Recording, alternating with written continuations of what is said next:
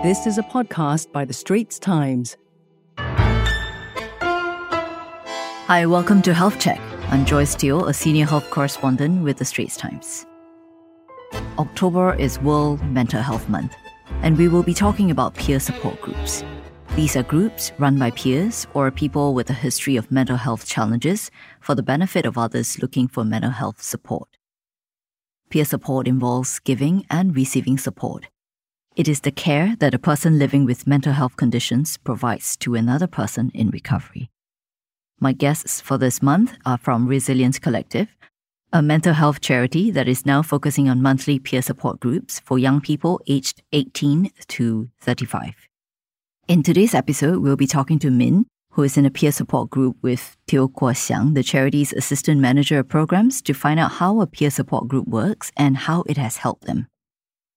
Hello, Min. Hi, Guo Xiang. Thanks for joining us in the studio today. Hello. Hello. Very happy to be here today. Guo Xiang, so can you briefly tell us about Resilience Collective? Okay, so Resilience Collective, right? If you hear me mentioning about this during the session, usually we refer ourselves as RC. Our main programs are some of our peer support groups and also some other programs like the human libraries that we have for our peers. So we actually believe in supporting our peers to thrive and live an authentic life, you know, by building uh, peer-driven communities. Lah. So we encourage our peers to be able to share authentically during these sessions and then receive support from each other. And thriving, we want them to be able to kind of recover beyond baseline, find sense and find a sense of meaning with their life experience and their mental challenges. Okay, so in this podcast, we'll look at specifically at peer support groups, right? So how many years have RC been running it? So we have been running it for over a year, the peer support groups, and then currently we have six of them. Mm, are they only for people who are diagnosed with a mental health condition? Or anyone struggling with their mental health condition? No, they're not just for peers who actually have a diagnosed condition, but rather if you experience some form of mental health challenges, then you feel that you actually need support from a community, then we also encourage peers to join us. Right. Okay. Let, let's get to Min, right? Min, you're a participant in a peer support group, right? So before we start, can you briefly introduce yourself? Hi, Joyce. I'm glad to be here. Yes, people call me Min, and I'm 25 this year. I'm actually a nurse by profession. I graduated from Nanyang Poly, but I'm an aspiring counselor as of now. Other than that, I've I used to volunteer a lot, lah, but I'm on a sabbatical due to my mental health challenges. But having said that, yeah, as GX said, I'm part of Circle of Resilience as a peer support member, and I'm very glad to be part of CR actually. Right. Okay. So tell us about that. I mean, what type of group is that? Well, thank you for the question. Uh, The term itself, peer support group, means that to support each other, peers, people who have gone through similar life experience. And I innately believe that when I first sought out CR, I was trying to find a platform where I can feel safe, a group of people that you know could possibly understand what I'm going through too, and and uh, you you don't feel uh, alienated or different, or maybe there's a there's a shroud of misunderstanding because you're not in the same place. So when when I found CR, that was the thing that I was looking for. You know, people that had been through similar experiences and a space where you can be whoever you need to be, yet at the same time not being, uh, how to say, Judged. yeah, that's the word judge. Yeah, I think the whole uh, objective of CR is to give a space where you are not judged at all.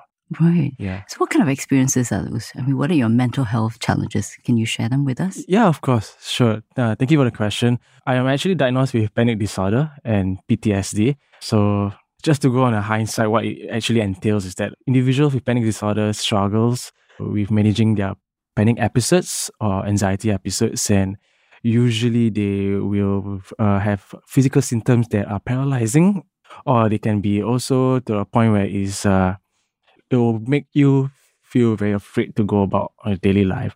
And then that's where therapy comes in and medications comes in.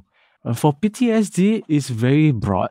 For me, I had a, a complicated childhood. My parents were divorced, and then I, I moved from foster family to foster family. And then uh, I went through some turbulence in my early childhood years, which shaped how I am as an adult. I see. So when did you discover all this? Must have been quite a struggle then. The funny thing is, I actually never intentionally sought to get a diagnosis. But I think when I was juggling school, work, and uh, social life, I realized I was feeling very cooped up in my headspace, and it was like you wanted to understand what's going on with with your mind, your body. So I went to see a psychologist at a polyclinic first? And then the psychologist told me that I they, he's, she's going to refer me to the psychiatrist at IMH. And then the journey went from there. And then after one year of appointments, I finally got a diagnosis, which wasn't well received because as a nurse, I didn't want any form of labels on me. It would definitely affect my career or my prospect in my life. But I've learned to live with it and not let it define who I am as a person. Yeah, just one part of me. Right. So, how old were you when you got your diagnosis? Oh, finally, it's during COVID actually. Oh, so just Yeah. very recently. Yeah, 2021. Yeah. I see. Yeah. Okay. You're already struggling with some of these issues, right? Yeah, But, but you never thought yeah. of seeking help uh until later. yes, uh actually funnily if if you've been noticing, the MRT always had this advertisement, you know, are you asking the right support? You know, MOH put all, all this poster that is calling me, you know, seek help, seek help. Then I was like, oh, okay, maybe I should really seek help. so, at that point, what were you struggling with? If I could uh, recall, I think it was something to do with my uh, relationship with people. It was affecting how I manage my, my expectations of my loved ones, friends, romantic partners, and it always seemed that I'm expecting them to save me, and it becomes an emotional burden on them. And then I, I just project everything, and because I feel upset, angry, it, it seems that they are my punching bag. And I find that's a bit irresponsible. So I intentionally wanted to be a better person. And I didn't want to use my mental health uh, predicaments as an excuse to escape from being a regular person with uh, some emotional maturity. Right. Okay. So, when you join a peer support group like that, what do you typically do in the session? Well, one of the things I really like about RCCR is that we have a community guideline. It's like a set of uh, rules, you know, something to abide to, like an, an oath that we pledge to protect each other. And one of it is something to do with respect and uh, the privacy, you know. The peer share stays in that confined wall, the glass wall. I feel like that's something that we need. And because in the relationships that I have with people, usually we don't tell our friends or our family, oh, these are my boundaries, you know. But in CR, it's established that, you know, you should observe this, this, and that. And it helps to facilitate a healthy, safe environment for everybody to share without feeling fearful that their story may end up somewhere else. So on a typical CR, I, I we go for Monday CR, me and GX. We will sit in a circle and we'll start with a mental health check-in.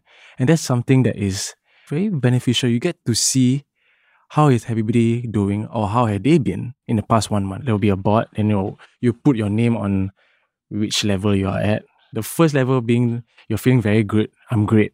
Then goes down, uh, I'm good, I'm not doing so good, meh, I need help, or I'm in a very dark space. So this identification of your mental health mood status allow people to tell the entire CR that I'm feeling this or that without having to actually go from A to Z about what they are going through the entire month. Okay. I had the impression that you sit around and then everybody will tell their story. Yeah, it, it will be an option, but uh, nobody's at uh, obligation to share it. So what it does is that that board uh, allows a sense of safety and also like I see you, I see that you are going through something, and when everybody comes to the circle, it's like if you need to talk, you know I'm here, you know we are here. That, that's the feeling that the vibe that I always feel whenever I go to CR. I see. That sounds amazing. So, before you start, you actually kind of know how everybody's Yeah, feeling. through the board. Yeah. Right. Mhm. So, Guo Xiang, you're also part of the group, right? And I Yep. see that you're actually GX now. Okay. Mm, yes, I'm quite- actually GX. so tell us about the the sessions, right? I mean, how are they structured? And Min mentioned all those safeguards. I mean, Mm. are they fixed for every session or do they change? So actually, the community agreement is administered across. It applies to all our community members who are part of the Circles of Resilience, the CRs. And I think the main objective is really, as you mentioned, to set the boundaries, to create a space that's safe so that our members all feel safe enough to be sharing their deepest thoughts. The topics that we want our members to actually be sharing about right, is beyond what is uh, Googleable You know, we want them to be able to talk about their experiences, to hear from another peer's experiences and learn from them. Because recovery is not done in isolation. You know, so you actually need to learn from others because when we actually try to manage our own narratives, then there can be blind spots. We can spiral, we can ruminate onto the same thoughts. So we actually, uh, a big thing is we encourage authenticity within the group itself. We actually encourage our members to actively show empathy towards other members of the group. Okay, so if I go for a session and I see all these rules, right, and then one of them says respect, like what does it mean? We will tell them what does it mean by showing respect within the CR group itself, which is to allow your other members to share, and acknowledge that there can be differences of opinions, feelings, you know, what might work for me might not work for another member. I kind of have to respect that. And in a way, it's also to uh, understand that we do not provide unsolicited advice to another member. You know, if my member is here just to share an experience, he's not asking for an advice on how to solve his situation when we don't do that. And if people do that, what do you do then? Okay, let's say somebody is new and then comes in and then, you know, out of goodwill, Mm. try to offer various suggestions. Yeah, many times when peers when they share advice and coping strategies or whatnot, it's mostly well intended. The heart is always good when they share that. But when it comes across as unsolicited advice, then we will actually gently remind the peer of the community agreement, the need to hold space for each other. If another member is asking for advice, then uh, let the other member voice out the need for that before sharing the advice. Find us on Apple, Spotify, Google Podcasts, or via the Google Voice Assistant and Amazon Alexa enabled devices. And now back to our podcast episode. Now back to my conversation with Min and Guo Xiang, who are both in a peer support group at Resilience Collective. Mm, I see. Yeah. Okay. Hey, so Guo Xiang, tell us about your story because you're also, I mean, like, you know, you're a peer, you're a staff Mm. here. And is that why you joined RC? So my story, yeah, I'm actually a peer like me, just that uh, I'm not diagnosed. Mm. I actually uh, seek help by seeing a therapist, cou- counselor, and uh, that's caused a large part of my childhood. Maybe because of Asian parenting also, I suffer from uh, very low self worth and very low confidence, especially when I'm constantly being put in comparison with my elder siblings. So uh, as years pass, right, I start to hold things in more and more. And then there is a lack of ability to actually connect with other people. And the negative self talk about my own self worth gets stronger and stronger. And when that happens, you overcompensate by working harder, by doing more, by being nicer to people. Yeah. And that's until when I had a very toxic boss in my previous workplace. So that caused the manifestation of a lot of my negative self thoughts and my negative self worth that I spiraled down. lah. What happened was that I probably wasn't able to manage my boss well enough.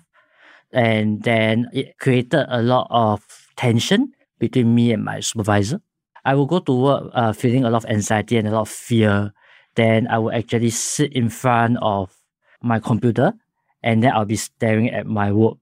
But I would not be able to like kind of type anything or kind of process my thoughts. And I would be rereading through an email that I've drafted that has been vetted, let's say by my own manager, right? I'll be rereading it 10 times, 20 times, but refusing just to click the send button. I will feel like it's a crime to leave the office because I am not entitled to rest. And I would then go to work every day and it kind of repeats for months, close to a year. Right. So at what point did you decide to seek help? So the start of my help seeking journey was it's quite interesting. Know, interesting in a way that I started my help seeking at RC. That was when I had a conversation with my current supervisor, and then he actually saw noticeable changes in behavior in me in terms of the things I I say, the way I'm saying things, the way I'm communicating with people, the words that I'm using. And it seems that I had no control. So what was difficult and scary for me at a point of time, uh, having that conversation was to tell myself and get myself to admit that I am no longer in control. I'm no longer in control of my thoughts and my emotions. And that's scary. But at the same time, I have that awareness that I have been battling certain demons within myself for many years, 10 over years. And I know that myself. So when they were, my managers were speaking to me about the need to seek help, it was difficult to accept that I needed that because that's kind of like accepting defeat. So on the side note, I play games, right? So that's like, oh, you lost the game. You've been trying so hard at it, right? You lost the game and all that years of effort meant nothing. At the moment, I kind of lost it. So you couldn't accept it. It was it was a bitter pill to swallow. It was very very bitter. Right. So how interesting. That means you had this episode and then you quit your job, join RC, Yeah. and then realize that there is all this help that you can get. Mm, yeah. But but when you join RC because it is a mental health charity, Mm. you know that they have all these things already. I mean, were you already considering it? I was considering, but I didn't want to because to me seeking help meant defeat. So I didn't want to admit defeat. So in a sense, when it happened, I felt like I really lost it. There was no way that I could continue fighting without getting help. So it was an interesting conversation where I told my managers, I'd be like, why don't you just fix the appointment for me? Like I'll just go. I leave my life in your hands. You just do it for me. Yeah. So what were some of the issues that you realized that you have? The interesting thing about it is that you just uncover more and more issues with yourself as you progress through therapy. So for myself, there were a lot of inner child issues, but there was also a lot of trauma from my previous job. So how did um you know being in a peer support group help you then? Okay, let's say if you feel a little down and you just want to share how you're feeling today, and you tell your friends about it. You know how is it different from going to a peer support group sessions and telling the other peers about it? Let me use uh, what he shared as an example just for. So he shared that there's a mental health check-in board, you know, then you can see where everybody is. And what how it helped me was that at, on days where you really are not feeling the best, and then you you, go into the mental health check-in board, then you realize that you're actually not alone. Maybe somebody is also here with you and also not feeling the best. And I think a large part of my journey was trying to cope with it in isolation. And so being in the peer support group where we intentionally create the safe space for authentic conversations to happen, right? I can share authentically with the peers what's been going on and why am I feeling a certain way. And we're very open about the struggles that we have, even as a staff member. You know, I will go into the sessions to share how's my day been, how's my week been, how difficult it has been for me. And when members of the peer support group they are able to relate, they understand or they have been in similar situations, they actually hear you. That's where I then feel like my recovery will not be in isolation anymore because I have my group with me. Right. So, Min, what about you then? How have the sessions helped you? Well, I'll add on to what GX said. Uh, is when you talk to people with similar backgrounds, you feel understood.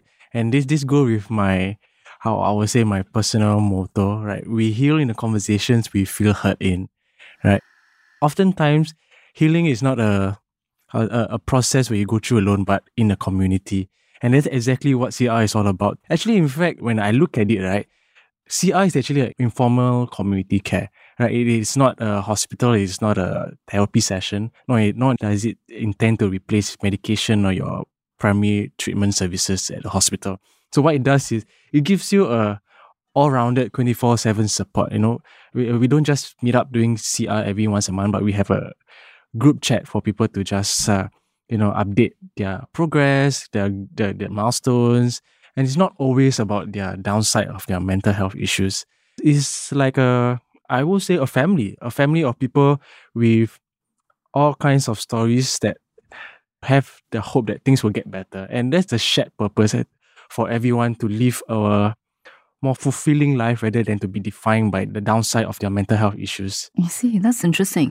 How many people are in the group? So in one CR group, we have uh, maximum up to 20 uh, members. So these will be in the WhatsApp group. So when people come and share in the sessions, right, are there rules like, um, you know, whether you can actually post some of the information shared? So within the session itself, it's okay to talk about uh, what our peers really want to talk about. Uh, their experiences and all we, ex- we encourage them to share as authentically as they can. But at the same time, also respect the confidentiality of the group in a way that what is being shared by the members in the group should remain within the group. For example, if Min shares something with me uh, today and I find the story wonderful, the experience, his insights wonderful, and I wanted to share with somebody else, then I will have to seek Min's consent. If not, then I shouldn't. And this is a collective agreement. So, GX, what would you say to a young person who's keen to find out more about peer support? You know, are there some things that they should be aware of before coming in? I think the first thing is to maybe ask themselves the question if they're actually ready for peer support. Because not everybody is ready in the sense that not everybody is ready for therapy, for example. I wasn't ready for a long time. So on their end, they also then have to know if they're ready for peer support in a way you'll be in a group, you see, so there has to be some form of social interaction. And so you must be ready to communicate your difficulties and to engage with people. So sometimes if take for example, if somebody is struggling from high social anxiety, then it's also for them to ask themselves if you're ready for this, you want to try this. That's gonna be hard, I think, for somebody with social anxiety. Mm. But of course, we then have uh, certain things that we will do to communicate with the peers, how we can best support them during the session itself. Right. That's great. Thanks for your time today, Min and GX. Appreciate your sharing. Happy to be here too. Thank you very much for letting me be here. Well, that's a wrap for Health Check, a podcast series by The Straits Times. I'm Joyce Teo. Don't forget to share this podcast episode with your friends and family. If you'd like to read my articles, we have links in the podcast text description below.